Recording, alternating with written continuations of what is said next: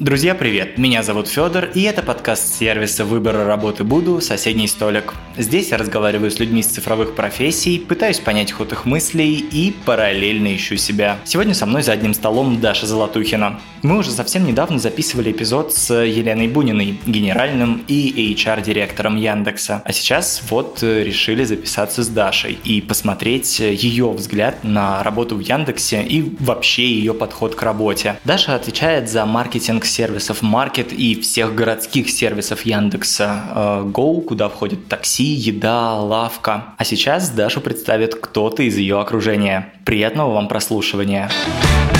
Привет, меня зовут Софья Рожок. Я новый индексоид, который начала свой путь в Яндексе с IT-рекрутмента. И еще я студентка второго курса программы двух дипломов «Прикладной анализ данных» Высшей школы экономики и Лондонского университета. Помимо того, что мы сейчас коллеги с героиней подкаста замечательной Дарьей Золотухиной, еще и ее племянница. Многие знают Дашу как директора по маркетингу Яндекс Такси, еды, лавки, но лично я знаю больше про жизнь Даши из рассказов бабушек в детстве. То она участвует в Венском бале, то едет в Америку записывать клип клип, то оканчивает МГУ на красный диплом, учится в Австралии и работает в Англии. С такой страстью к жизни и путешествиям чаще всего мы встречаемся с Дашей вместе ее силы в Красной Поляне. Тут она заряжается для создания новых смыслов в ее проектах, объяв деревья и близких. Жизнь героини подкаста объясняется теорией относительности Эйнштейна. Она успевает запустить новый сервис Яндекс.Го, разработать онлайн-платформу The Shell с трансляцией добрых посланий со всего мира, запустить коллекцию Safety is the New Sexy на тему безопасности в автомобиле, создать курс по креативному лидерству, спеть все песни Ланы Дель Рей и собрать вокруг каждого своего увлечения компанию друзей. Даша удивляет своей многогранностью. Поэтому этот подкаст для вас, как и для всех ее близких, будет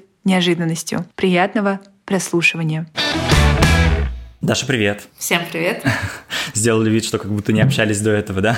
Расскажи, как начался твой день сегодня? Ну, у меня достаточно стандартный день начинается. У меня есть какие-то свои утренние ритуалы. Я делаю небольшой короткий комплекс э, йоги. Умываюсь, чищу зубы.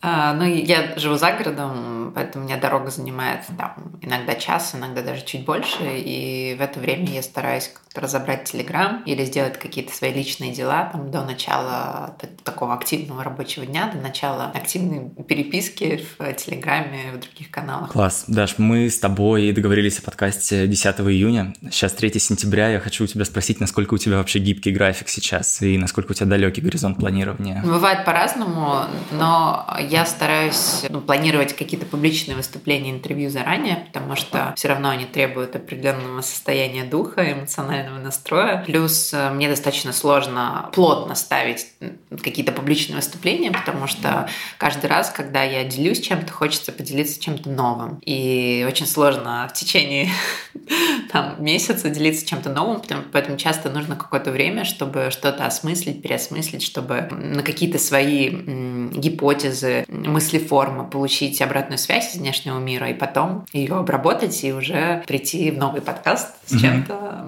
новым или с каким-то новым ощущением себя. Вот, поэтому то, что касается вот таких публичных выступлений, я стараюсь разносить их по времени, но именно поэтому мы с тобой так заранее планировали. Слушай, ты говорила, что у тебя график расписан до конца года. Это значит, что вообще все твои будние дни в календаре сейчас записаны, тебе даже встречу нельзя поставить? Или это для каких-то внешних медийных активностей? Скорее для внешних медийных активностей, потому что, как я сказала, да, что я ну, стараюсь фильтровать входящий поток, и ну, у меня есть какие-то свои планы до конца года, то есть помимо работы, которая занимает 12-14 часов в сутки. У меня есть еще, например, желание до конца года сделать курс, э, над которым я уже полгода работаю, курс про управление творческими командами, про креативное лидерство. У меня есть желание самой пойти поучиться. Поэтому, да, каждый месяц я планирую, э, условно, есть какое-то время зарезервированное под рабочие встречи, есть какое-то время зарезервированное под мои нерабочие дела, в том числе там, построение HR-бренда, да, чем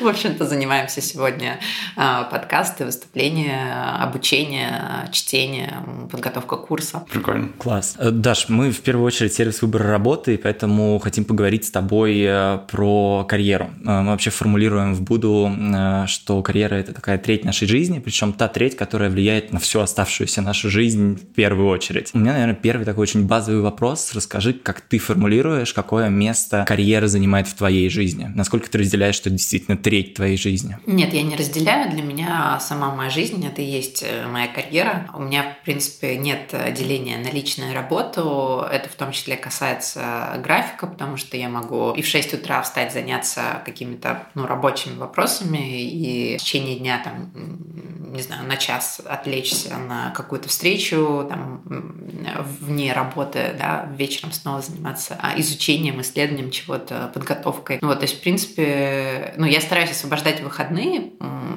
И, иногда, опять же, я занимаюсь какими-то индексовыми проектами выходные, но чаще я стараюсь их освобождать под семью и под какие-то свои там, творческие увлечения, например, или походы, поездки, культурную программу.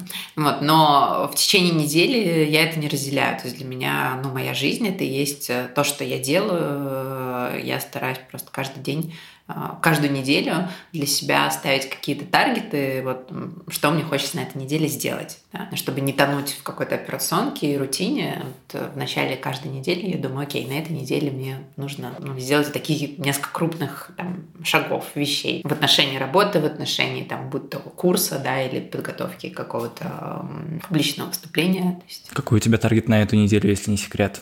На этой неделе, ну, есть какие-то э, рабочие вопросы, да, которые я хотела хотела подготовить. То есть, условно, сейчас вот мы запускаем новое направление, а, fashion-сегмент на Яндекс.Маркете. Соответственно, вот моя задача, например, на этой неделе там, отсмотреть 10 э, кандидатов. Да? То есть мне очень хотелось на этой неделе, и у меня сегодня еще будут собеседования, интервью, то есть мне очень хотелось на этой неделе выйти шорт-листом а, людей, которые, ну, которых я, там, 2-3 человека, а, которые потенциально будут готовы прийти к нам, которые мне нравятся, которые, я думаю, понравятся моим коллегам. Там, ну вот, например, один такой пример задачи. Там второй пример задачи в рамках, опять же, одной из проектных команд, ну, поставить на рельсы вообще project management, да, обеспечить прозрачность э, процессов управления командой. То есть мне моя задача была там сесть про это, подумать, организовать нужные процессы, нужные чаты, нужный борт, да, с задачами. Такого рода, ну, управленческие какие-то иногда стратегические задачи я ставлю себе на неделю. Там, в частности, также на этой неделе вот меня пригласили выступить на такой digital, э, на конференции для медийщиков и рекламщиков из мини-сознания, возможно, вы не слышали, знаете, это такой топ э, маркетинга рекламы, собирается каждый год, это делает Глеб Сахрай, и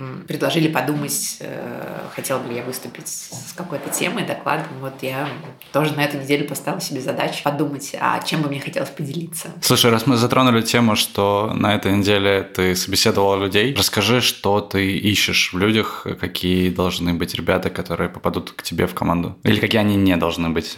Да, но у меня сразу вот, наверное, три. То, что вот импульсивно мне приходит. Mm-hmm. Во-первых, бодрые. А, это такое очень всеобъемлющее, наверное, понятие, да, но мне очень важна вот эта бодрость, энтузиазм, какая-то в этой же бодрости есть и легкость, то есть вот это ощущение человека, что он а, готов бежать, что ему не страшен хаос, а, что ему интересно все новое, да, то есть такая бодрость во всем, бодрость как любознательность, бодрость как легкость, да, бодрость как энтузиазм. Мы просто на самом деле у нас сейчас такая стадия в компании, в Яндекс.Маркете конкретно, потому что это мой сейчас основной проект, что мы, с одной стороны, уже большая компания, с другой стороны, у нас много стартапов внутри, много новых начинаний, и из-за этого есть маленькие команды, в которые еще, например, не укомплектованы проектными менеджерами, да, не укомплектованы нужными специалистами из нужных функций и профессий, но а, при этом нужно все делать, да, а, а с другой стороны есть э, вот это ощущение большой компании со своими процессами, которые где-то тормозят, где-то блокируют, и ну, здесь нужно просто иметь определенную хватку, определенный подход и очень высокую долю оптимизма. Поэтому, наверное, номер один — это бодрость. Номер два — это открытость, открытость э, к критике, открытость к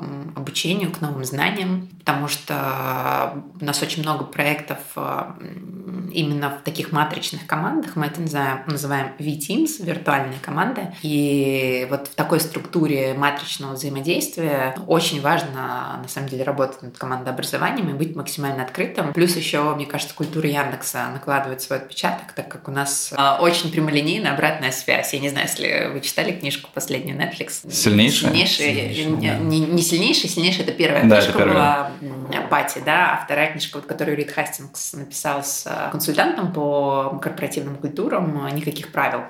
Ага. Вот, там очень много, на самом деле, об этой прямолинейной связи и обратной связи. Это Яндекс в этом смысле очень похож. Вот то, то, что я читаю в книге, на самом деле, наша культура, во всяком случае, вот в бизнес-юните Яндекс Такси, да, в котором я там, большую часть своего времени проработала в Яндексе, очень похоже. И вот в этом смысле, в принципе, каждый человек, который не относится даже к твоему проекту, к твоему бизнес-юниту, к твоей команде, может высказать мнение. И э, ну, задача, на самом деле, с одной стороны, быть супер открытым к этой критике, потому что а что, если этот человек действительно поможет тебе избежать каких-то рисков, а что, если это мнение действительно тебя почелленджит, и вот в этом смысле мне очень важна открытость, и я стараюсь ну, про какие-то такие ситуации на собеседовании говорить. Но с другой стороны, э, и это как ведет к третьему качеству, на которое я обращаю внимание, это опять же как раз, это уже лидерская позиция и умение делать выборы, принимать решения, потому что опять же в нашей культуре, где есть очень высокий риск стать коллекционером мнений, да, когда тебе все что-то советуют, и есть другая крайность, когда люди, наоборот, супер открыты, о да,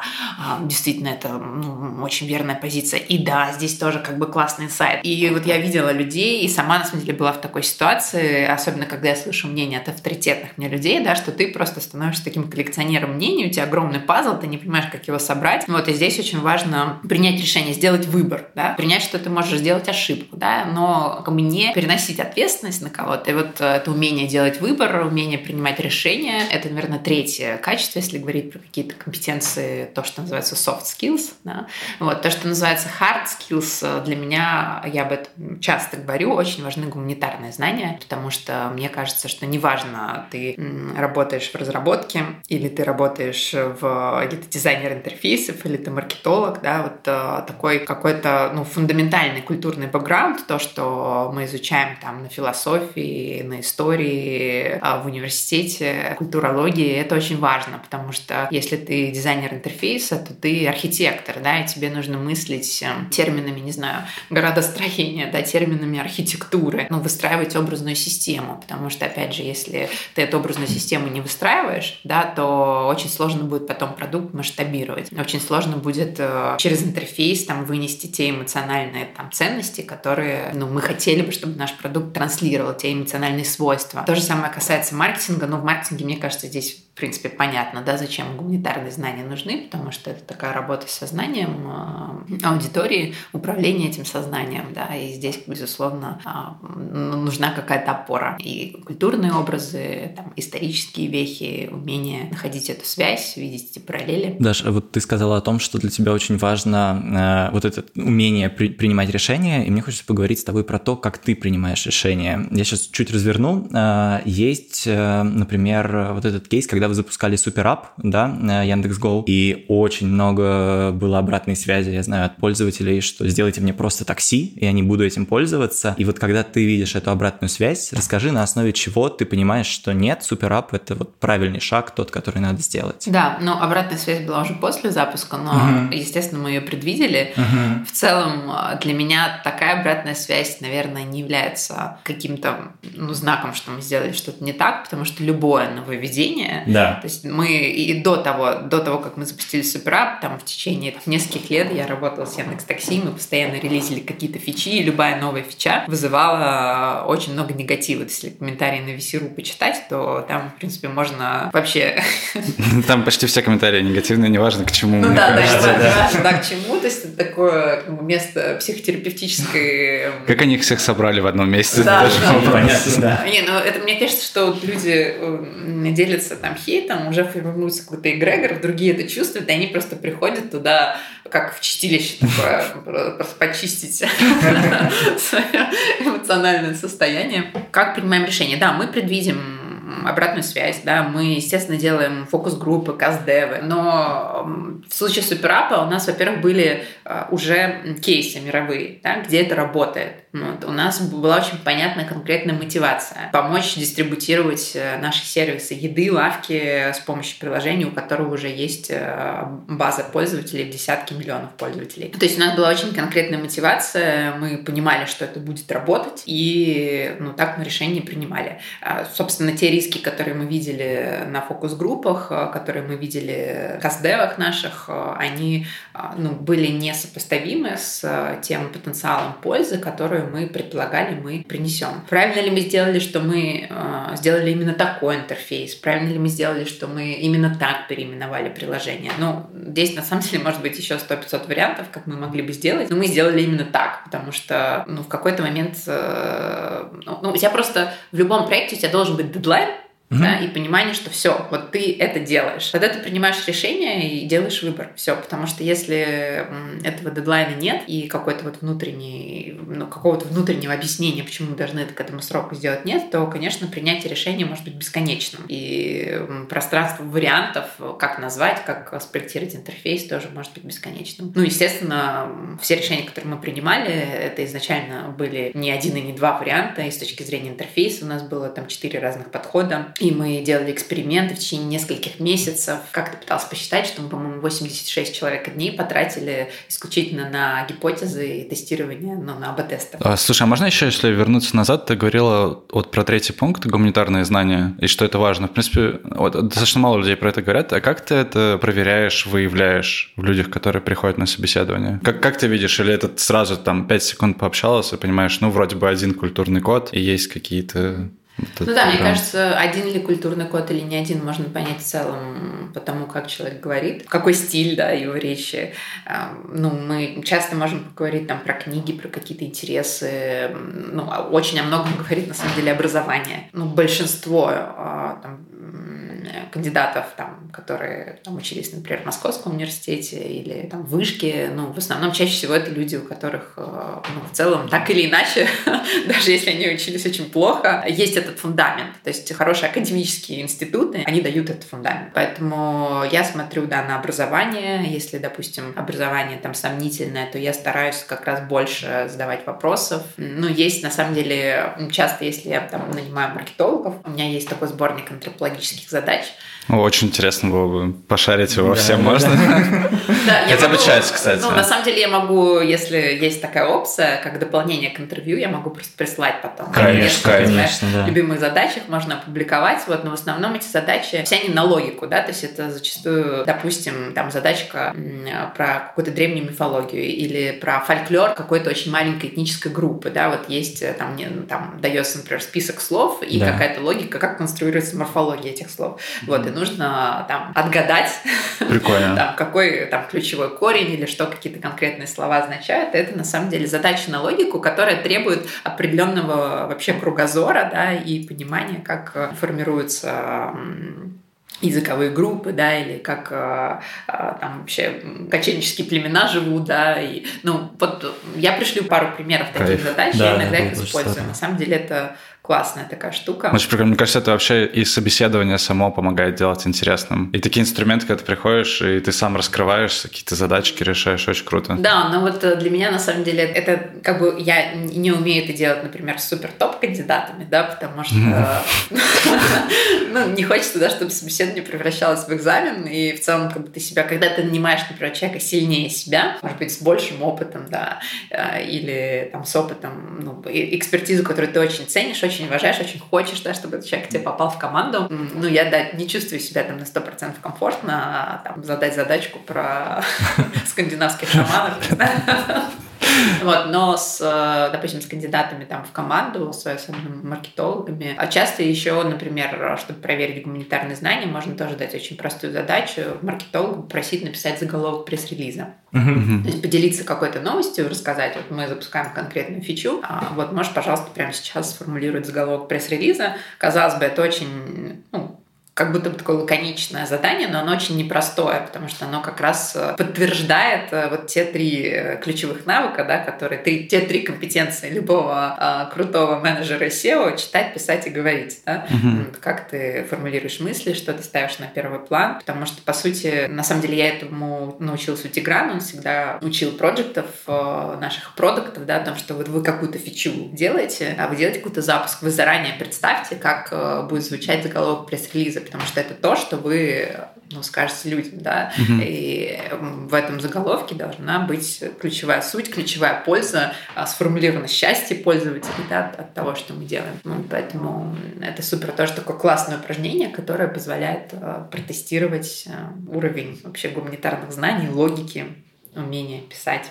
Круто. Формулировать мысли. Класс. Даша, когда ты последний раз увольняла? Последний раз увольняла, ну, месяца три назад. Да. Угу. Угу. Можешь вспомнить, ну или там не конкретно этот кейс, а в целом какие-то основные причины, и как ты понимаешь, что пора прощаться с кандидатом? Ты знаешь, чаще, вот на самом деле у меня было таких три кейса, ну за последнее время три таких ярких кейса, и ни один из них не был связан с результатами работы. То есть э, все три случая сотрудник на самом деле перформил хорошо в отношении целей, которые были поставлены, то есть у нас есть э, определенные проекты, KPI, таргеты, да, или или какие-то запуски проектов. Э, то есть, там структура цели, она на самом деле дифференцирована в зависимости от команд да, и от угу. типов э, профессий. Вот. И во всех трех случаях э, результаты были ну, либо соответствовали ожиданиям, либо были даже выше ожиданий. Но проблема была в коммуникации. Ну, в коммуникации и вот в каких-то, собственно, soft skills, да, в человеческих качествах. Ну, вот один кейс — это как раз открытость к критике, потому что там человек достаточно агрессивно реагировал на вообще любую критику, любые набросы, а, закрывался, вставал там, в инфантильную позицию. Я пыталась с этим работать, но в конце концов просто ну, стало очень тяжело, потому что это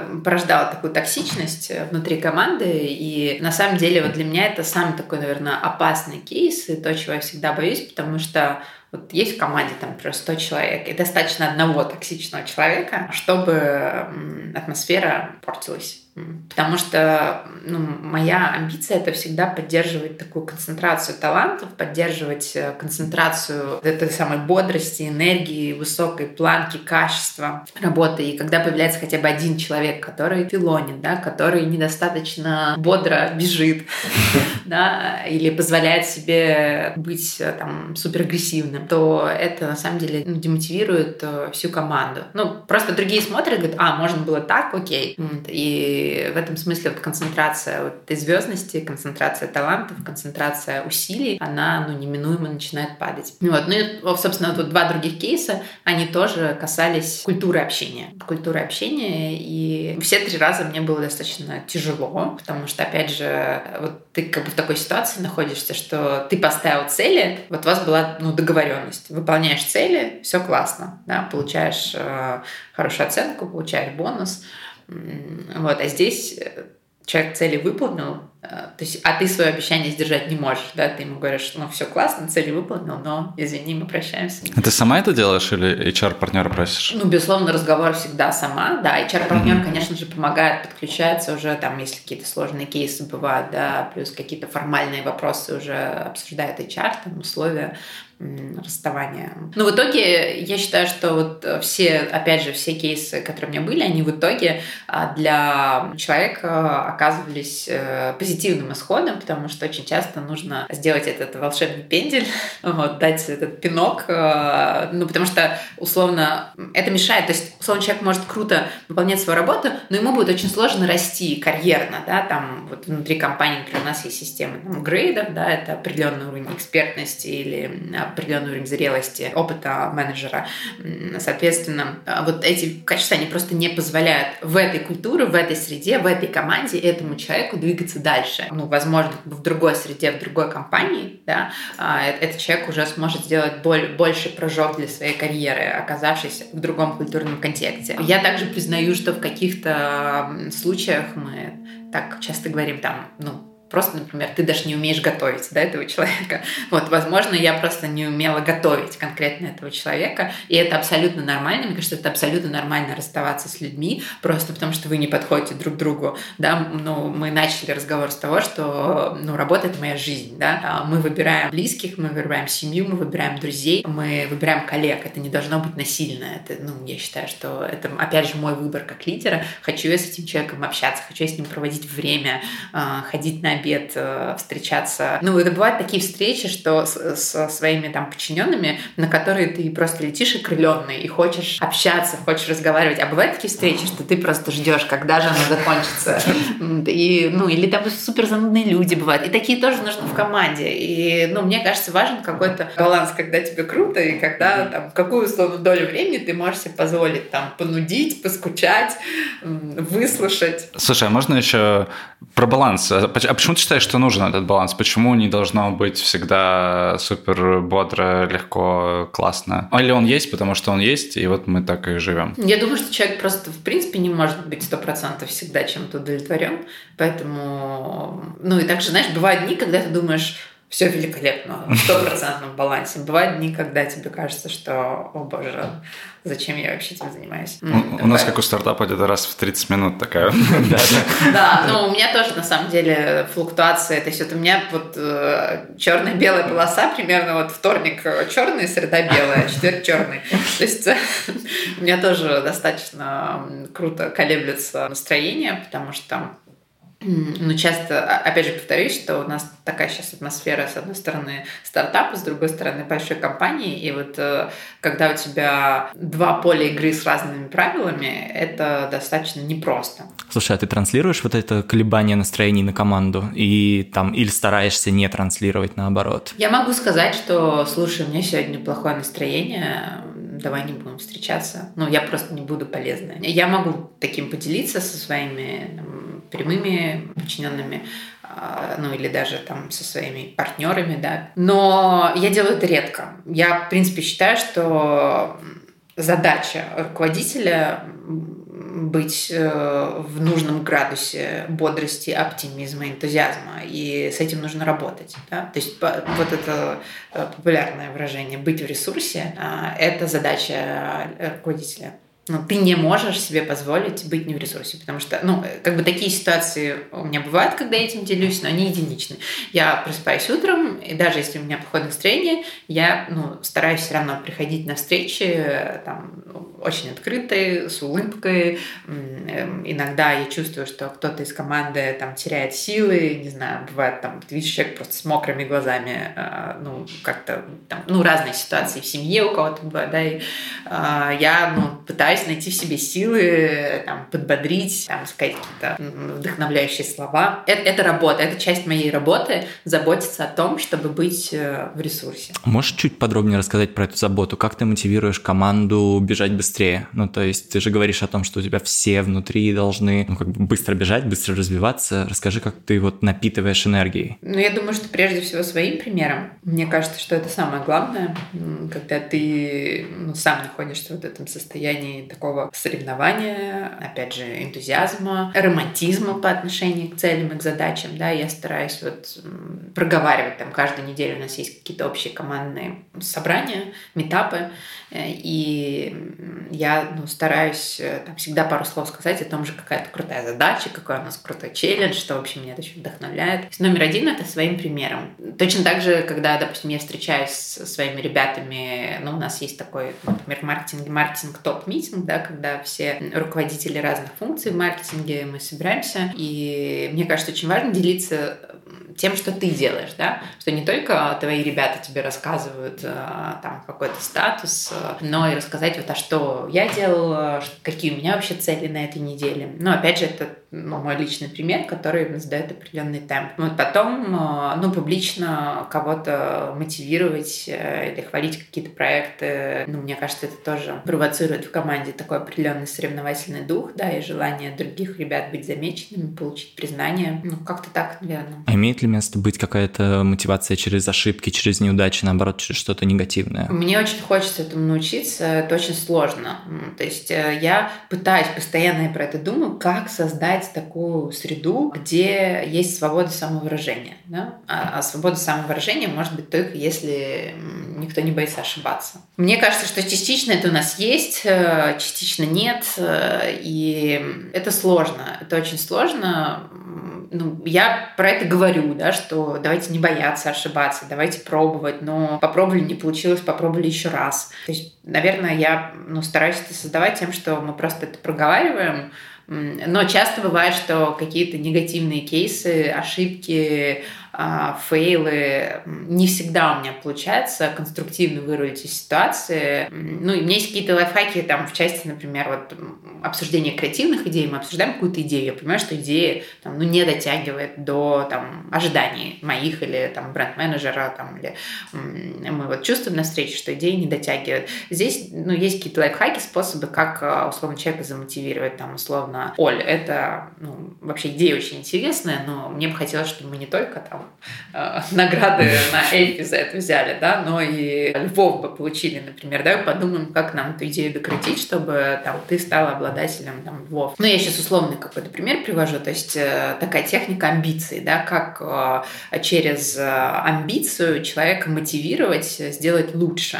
Вот, э, чаще всего это работает, и очень классно работает, там, Антон, хочешь Оскар получить? Хочу. Давай это придумаем, как. У тебя уже есть, у тебя уже есть зерно, уже есть основа. Давай донастроим еще это идейно, да, чтобы получить Оскар. Вот такие вещи работают. Э, но часто, когда бывает ошибка, я могу написать в наш общий чат, э, там, где 100 плюс человек, что, ребят, вот здесь было сделано плохо, а давайте учиться на своих ошибках, это то, как делать не надо. В конце я добавлю, хорошо, что мы это попробовали, но уже никому от этого не легче, знаете. Вот, поэтому... Но с другой стороны, я считаю, что все равно публично нужно про ошибки говорить. Вот. И это талант найти способ, как э, говорить об этом так, чтобы человек не чувствовал себя, ну, не закрывался, да, и не хотел после этого вообще ничего не придумывать и не пробовать новое. Слушай, а ты вот конечные цели или награды или какие-то победы используешь как для мотивации вот команды, ты сказала, а для себя ты также используешь то, что ты тоже хочешь получить львов или там в конце года вырасти там на 200%. Просто до этого ты говорила, что работа для тебя созидание, ты так самореализуешься, тебе mm. просто кайфово от состояния созидания. И, наверное, это же тебя мотивирует.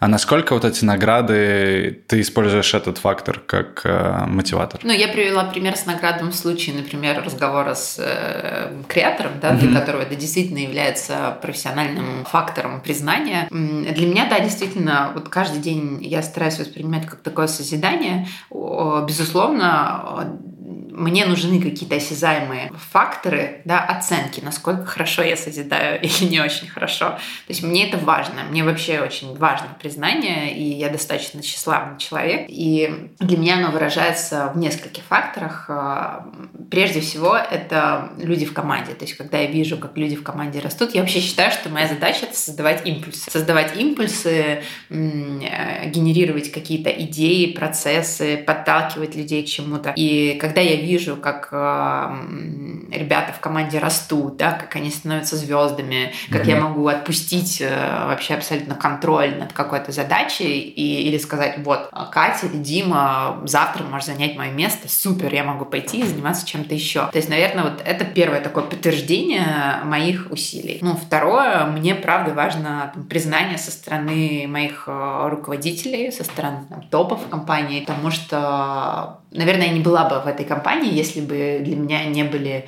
в чем-то эти люди, ну, Тигран, Даня, авторитетом или ролевой моделью. Там не во всех проявлениях, но в каждом из а, людей, с которыми я работаю в Яндексе, у которых я учусь, э, это не обязательно могут быть мои руководители, это могут быть ребята на моем уровне или даже ребята в моей команде. А, то есть мне важно там, вот, допустим, у меня есть в команде талантливый стратег, и мне важно там все идеи а, проверить, а его способ мышления, и вот если я чувствую от него поддержку или какую-то похвалу, да, я, я думаю, класс, все.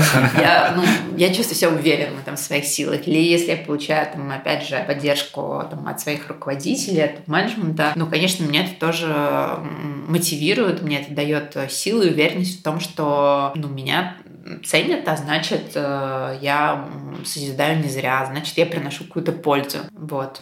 Если есть какая-то неподдержка в какой-то момент, чувствуешь ли ты демотивацию наоборот? И насколько вообще, хочу с тобой поговорить, насколько вообще это здоровая история, вот настолько сильно зависит вот от этих колебаний, когда тебя поддерживают, и когда не поддерживают, наоборот? Насколько зависит э, колебания от настроения, от неподдержки? И насколько это здоровая история, если они зависят? Да, зависит. Да, конечно, зависит. Э, ну, то есть бывают ситуации, да, когда на меня очень сильное давление оказывают. Да, такие моменты меня, конечно, демотивируют но я пытаюсь, э, поскольку я вообще все время ищу проблемы в себе, вот, то я думаю, так, ну, наверное, в чем-то не права, то есть меня начинает демотивировать вот то, что я не знаю, или я не права, или я неправильно поступила, то есть я эти проблемы начинаю искать в себе, вот, и, наверное, это меня больше всего и демотивирует, да, что я недостаточно хороша, что я недостаточно круто что-то сделала, ну и вообще вот этот синдром отличницы, он в целом является моей отличительной чертой, э, где где-то оно очень сильно помогает, да, где-то выводит из баланса, но это нормально. Мне кажется, это вообще, ну, выгорание, демотивация, это нормально. Это, ну, ты не можешь постоянно пребывать в состоянии, там, стопроцентного заряда. Ну, можешь, наверное, если жить, э, там, на природе, э, медитировать целыми днями. Э, ты уже вот в октябре будет как 10 лет в Яндексе. Расскажи, насколько у тебя были какие-то моменты выгорания за это время, и как ты потом с этим боролась или нет, и вообще насколько тебе комфортно э, быть 10 лет в одной компании. Я начну с конца вопроса. Каждый раз, когда у меня возникает мысль, э, ну как-то что-то, мне кажется, я уже все сделала здесь, что могла, мне прилетает какая-то новая инициатива, новый проект, и я думаю, вау, ну я могу почелленджить себя вновь. Ну, вот да. такая самая свежая ситуация, да, я, соответственно, ну, управляла и управляю сейчас еще а, по сей день маркетингом нескольких сервисов в нашей бизнес-группе электронной коммерции и рейд-хейлинга. А, так, ну, для тех, кто, для слушателей, кто, может быть, не в курсе, да, у нас Яндекс а, идеологически, да, поделен на две бизнес-группы. Одна бизнес-группа поиска и соответствующие вертикали с поиском, и вторая бизнес-группа — это вот все наши офлайновые сервисы, такси, еда, лавка, логистика. Собственно, я являюсь ему вот в э, этой бизнес-группы. Но буквально месяц назад мне, собственно, поступило очень привлекательное предложение попробовать себя в general management и заняться управлением категориями на маркетплейсе. По сути, мы выделяем такие а-ля бизнес-юниты внутри а, Яндекс.Маркета. Это категории FMCG, электроника, fashion, kids, спорт. Да, и сейчас вот я ну, собираю команды и хочу а, попробовать себя в развитии такого, ну, по сути, это можно считать такими отдельными бизнесами, да, со своей тематикой, запустить fashion, развить, э, вырастить нашу категорию вертикаль kids а, и спорта. Ну вот, ну это какой-то новый челлендж для меня с точки зрения вообще погружения, ну, ответственности там за а, P&L а, этих юнитов, да, с точки зрения такой, опять же, операционного погружения а, и, опять же, наверное, еще большей прокачки своих управленческих навыков, потому что, а, ну, на самом деле, когда я там первые, наверное, дни, когда я это предложение получила, у меня даже была определенная фрустрация, потому что как маркетолог я чувствую себя особенной, понимаете? И как маркетолог, как креатор, потому что маркетинг — это скилл, это экспертиза. Там, креатив — это копирайтинг — это экспертиза, это тоже определенный скилл. И когда ты чувствуешь себя не просто управленцем, но еще экспертом в какой-то области, ну, лично мне это добавляет э, ну, серьезный вес э, в собственной идентичности, да, в уверенности в себе, в восхищении собой. Ну, я как бы чувствую себя достаточно экспертно. Но когда ты просто управленец, да, кажется, на первый взгляд, что классных управленцев много, да, очень много SEO-компаний, очень много. То есть как будто бы в этой... Я вообще очень люблю конкурировать и э, соревноваться в чем-то, но я это воспринимаю с азартом, как игру для себя. Вот в части просто управленцев и SEO здесь, мне кажется, поляна, она сложнее, потому что, чтобы тебе стать уникальным, да, тебе нужно быть, прежде всего, э, не просто экспертом, да, уникальным, а быть уникальным лидером, уникальным руководителем. Вот, это для меня челлендж. Да? Как сейчас построить такую команду, как э, быть э, вдохновляющим лидером для этой команды, да? потому что, по сути, это моя основная задача, в отличие там, от маркетинга, где меня в том числе там, уважают за какую-то экспертизу, за знания там, в разных экспертизах маркетинг, маркетинга. А про момент выгорания у меня был вот самый яркий момент, это был 2016 год, когда мне просто стало скучно, я подумала, мне надо чем-то еще заняться. У меня всегда, ну, есть интерес и, и сейчас, и вообще это такая важная часть моей стороны жизни, увлечение разными художественными инициативами. И я подумала, мне как-то скучно, мне нужно что-то новое добавить в свою жизнь. И мне всегда вот это что-то, ну, ну что-то, мне себя интересно раскрывать через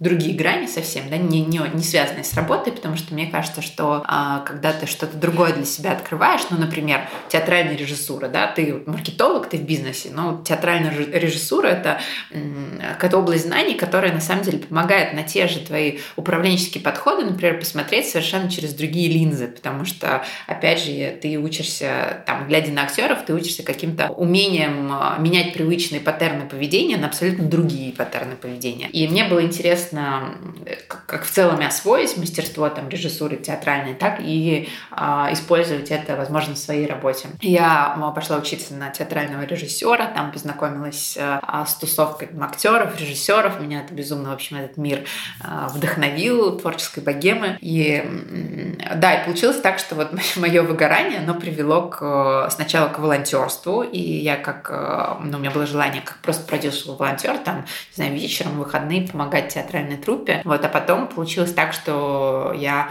спродюсировала свой собственный проект театральный, который, в общем-то, достаточно uh, успешным uh, оказался. И с точки зрения там, ну, коммерческого успеха, с точки зрения оборота, да, там, продаж, аншлага. И, в общем, это был такой ну, проект, который длился 9 месяцев. Мне очень повезло, потому что это совпало с моим декретом.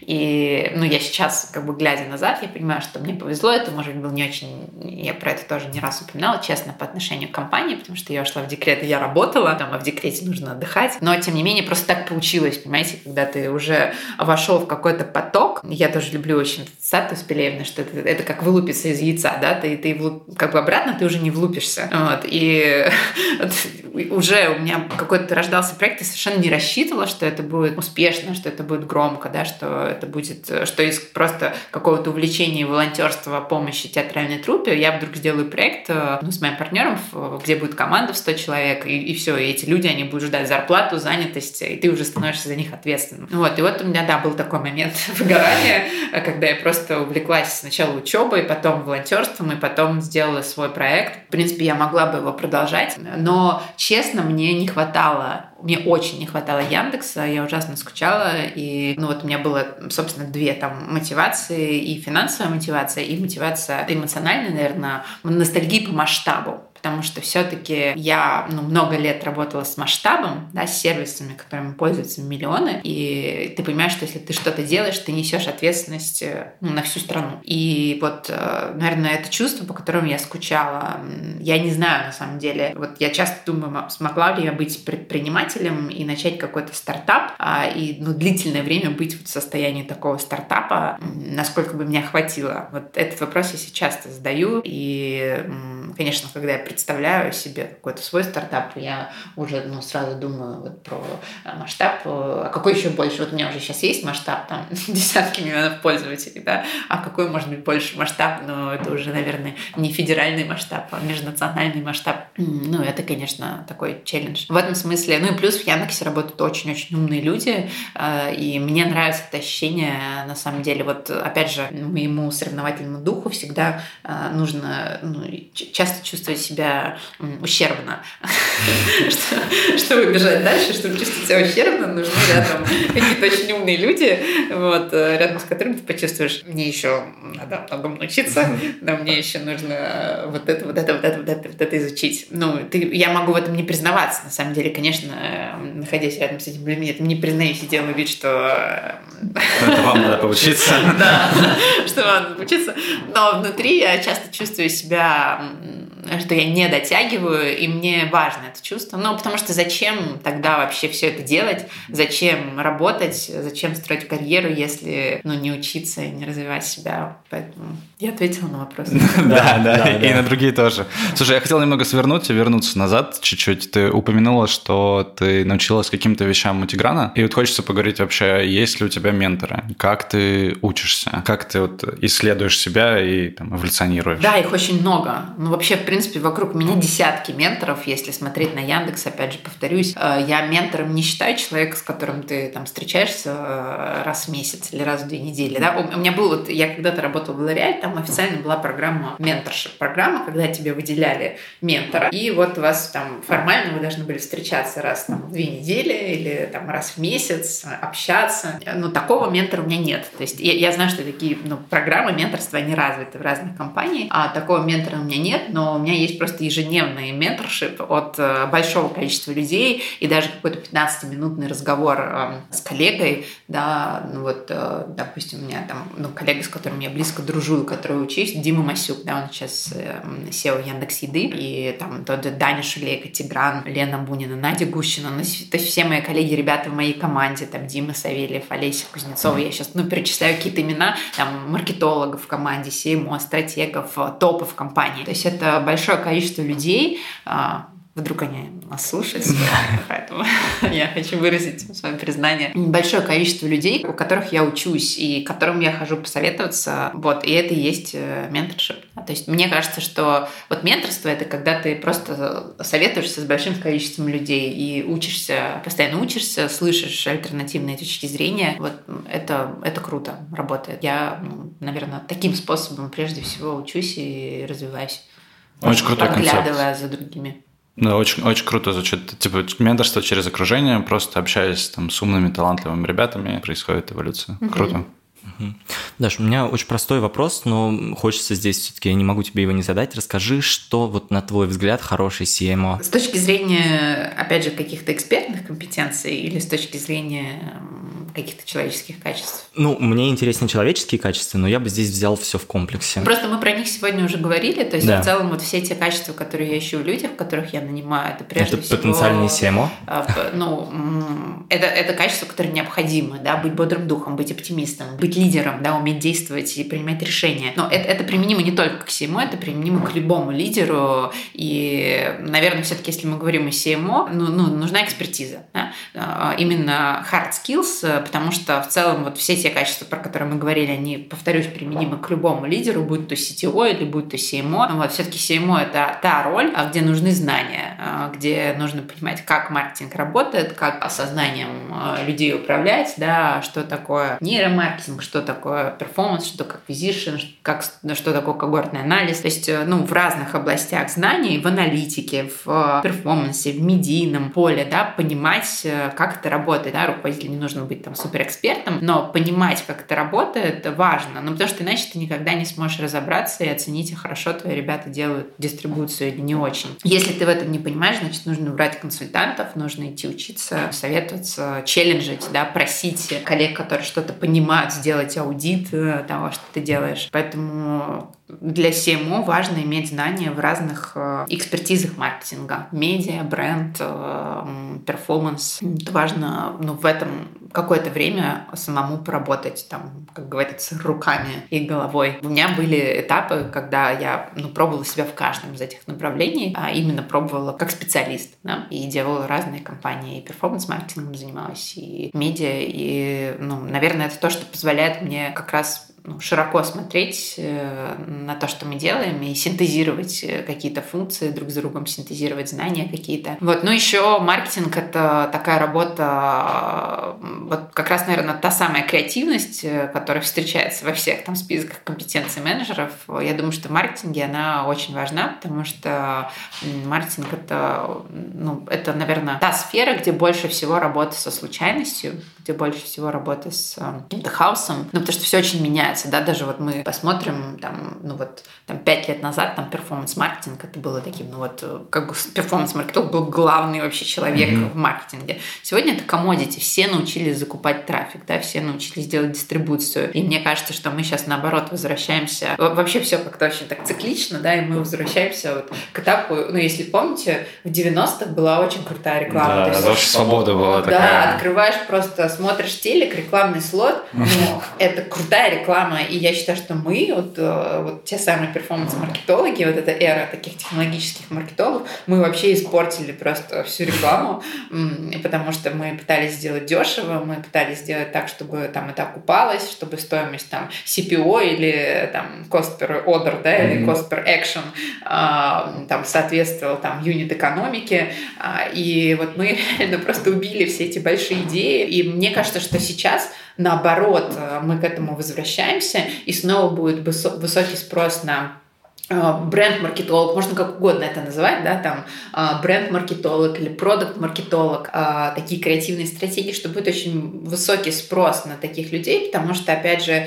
и сами маркетинговые какие-то инструменты стали таким абсолютным комодити, и сами сервисы, вот все сервисы очень быстро становятся комодити. Ну, даже посмотреть там на сервисы такси, доставки еды, маркетплейсы, да, то есть, э, по сути, по сути, грубо говоря, это одинаковые сервисы. Да. Они вообще ничем не отличаются. У них разные скины. Ну, кто-то технологически где-то лучше, да, но это вопрос времени. То есть там один год, два года эти сервисы, имея там талантливые команды, имея нужные инвестиции, догоняют друг друга. По сути, мы получаем, в принципе, одинаковые сервисы. И дальше вопрос в том, а как э, пользователя эмоционально привязать. Да? Ну, понятно, что помимо эмоций там хорошие команды находят хорошие лайфхаки гроус-хаки, да, там программы лояльности, какой-то подход там к прайсингу. То есть, естественно, конечно, все это работает, э, там, оптимизация там, операционных процессов. Вот, но э, вот мне кажется, что все больше и больше там, SEO-компании будут делать ставку на э, эмоциональные свойства продукта. А может ли стартап себе позволить выходить с такой рекламой с какими-то глубинными смыслами, а не просто с перформанс-подходом? Ну, то есть не с продуктовым э, упором, а именно вот с такой более человеческой рекламой. Какой стартап, например?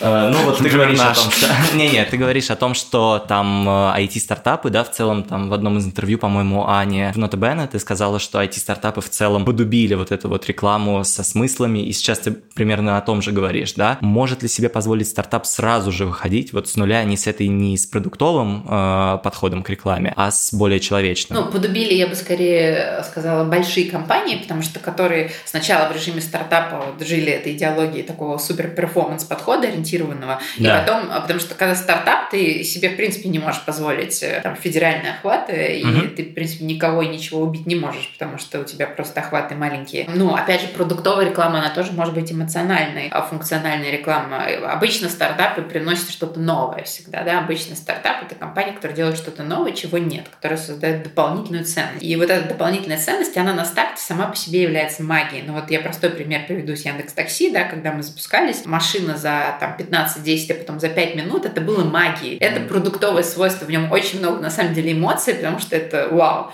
Да. Вот сегодня это комодити, 3 минуты машины нет, уже жалоба в службу поддержки. Вот, я жду не, не, не, не 5, а 7 минут, э, там, дайте промокод. Поэтому это стало комодити. Ну, поэтому это очень сильно зависит, конечно же, от стартапа. И тут вопрос, э, вопрос речь идет о том, что бренд нужен, э, когда у тебя уже ну, уровень там, продукта, функциональности, технологичности да, не может уже являться конкурентным преимуществом. Угу. Можно, раз мы про маркетинг тогда, а запуски там, Яндекс э, лавки в Европе, это тоже под твоей надзором активностями. Ну, смотри, я участвую в этом достаточно косвенно. Да? Угу. У меня есть команда международного маркетинга. Собственно, вот этой командой руководит Олеся Кузнецова, такой наш эксперт вообще по международным лончам. Она запускала и такси в Гане, и в Кот-д'Ивуаре, и в Прибалтике, и в Финляндии. И вот сейчас, собственно, занимается международными лончами лавки. Угу. Вот она работает э, очень плотно в команде с Ильей Красильщиком и с маркетингом лавки, с э, Катей Веркиной. Вот, поэтому я я там участвую достаточно косвенно, то есть я там курирую какие-то вопросы, касаются, которые касаются в целом бренда, потому что ну, у нас большая бизнес-группа, бизнес-группа, нам важно какую-то все-таки целостность и консистентность нашего бренда, в том числе на зарубежных рынках, преследовать. Вот. Но в целом достаточно автономная команда, то есть э, проектно я не участвую в этих запусках. Ну, конечно, я знаю, что там происходит. И... А чувствуешь вообще какие-то отличия, как э, вы делаете в России и как вам приходится делать там? Отличается ли это чем-то? Ты знаешь, я думаю, вам на этот счет можно позвать Олесю в гости, она вам расскажет. Okay. Вообще, мне кажется, это очень интересная тема, как нанимать людей в других странах, как э, синхронизировать э, команду в штаб-квартире и локальную mm-hmm. команду, потому что обычно это конфликт. И локальная команда говорит, вы все делаете неправильно. Вы, ну, как только у локальной команды случается проблема, виноват HQ.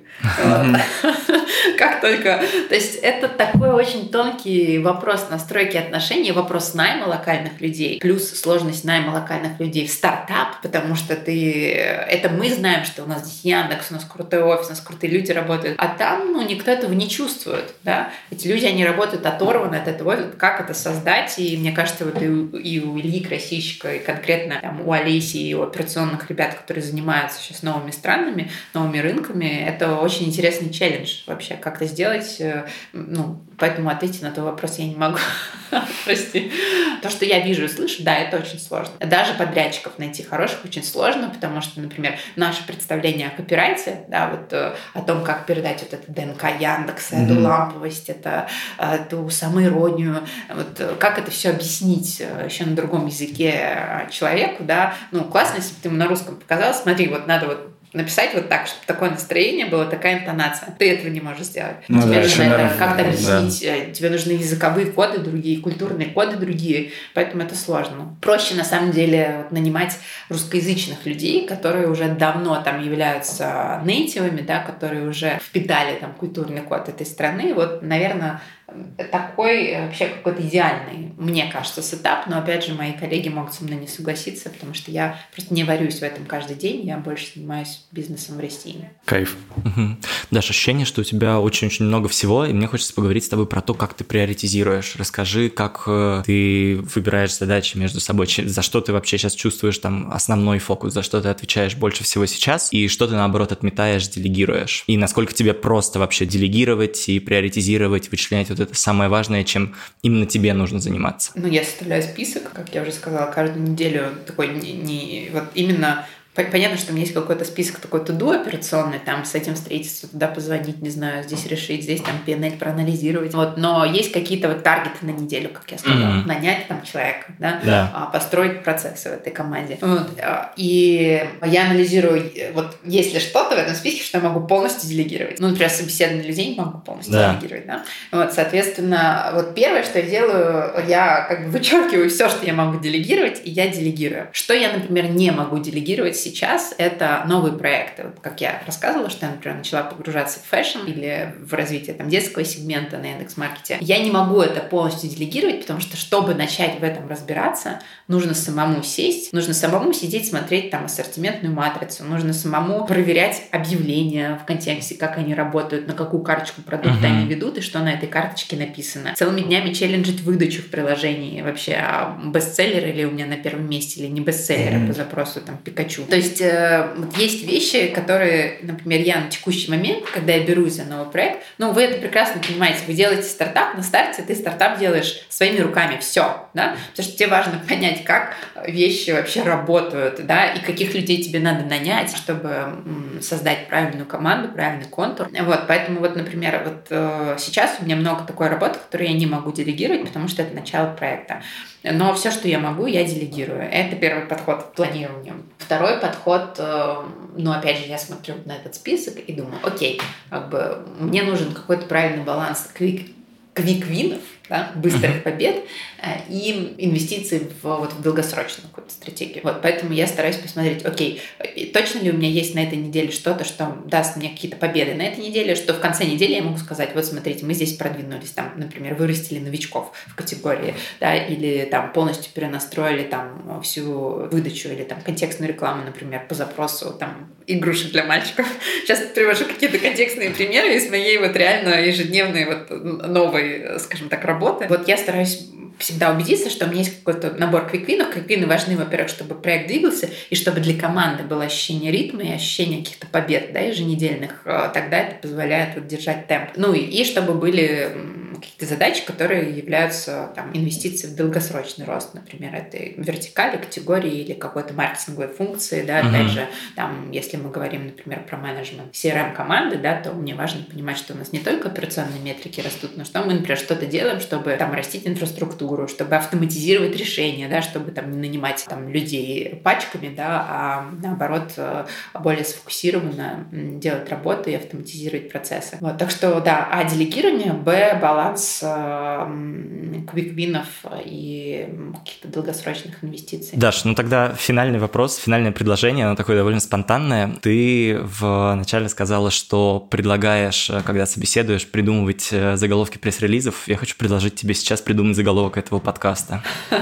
Какие для тебя три основных тега из этого подкаста? На самом деле, мне кажется, что основное это про отношение к работе. Второе это про... Ну, мне почему-то было супер интересно про то, как ты рассказывал. Ну, то есть время на подумать, да, то есть вот когда ты говоришь, что тебе нужно подумать, вот хочется э, про это выделить, да. И, наверное, команда. Ну вот э, то, как ты транслируешь э, какие-то свои там переживания, скачки, вот эта вот вся история на команду. Угу. А у тебя, Антон? Сори, у меня сейчас просто... Сейчас смешно получилось, что мы записываем выпуск про маркетинг, и написал чувак, маркетолог, который уходит от нас. Я немного задисраптился на секундочку. Блин. Даже посоветуешь. Да, на самом деле мне пришла мысль эм, ну, я вообще, у меня такое сегодня ощущение, были такие вопросы, вы задавали. А, я понимаю, что я много раз произнесла слово азарт, и, да. наверное, вот это то настроение и состояние, в котором я сейчас нахожусь. Возможно, потому что у меня новые какие-то появились вертикали. Ну, вот. И сейчас, когда ты сказал, э, я подумала, ну, отнесись к этому с азартом. Попробуй для себя это воспринять игрой на его удержание.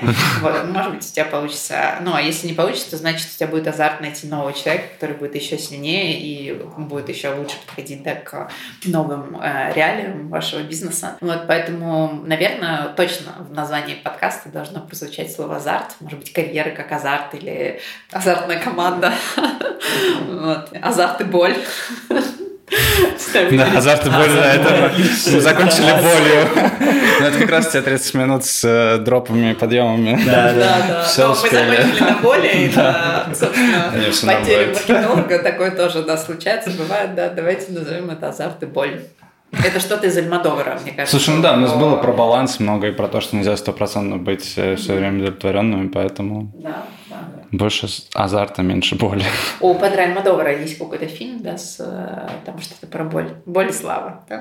Вот. Боль и слава. Боль и азарт, да. Боль Долор, азарт. называется «Долор и Глория». Вот, да, это фильм о режиссере, который на закате своего творческого пути, в общем, такой оглядывается в прошлое, и как бы такой фильм размышления о жизни, об искусстве, о боли и о славе. И у нас тоже сегодня получился такой разговор об азарте и боли, которую я стараюсь тоже превращать в азарт. Класс. Спасибо тебе большое. Даже, да, спасибо тебе, что сидел за соседним столиком. Спасибо вам. Да, хорошего дня.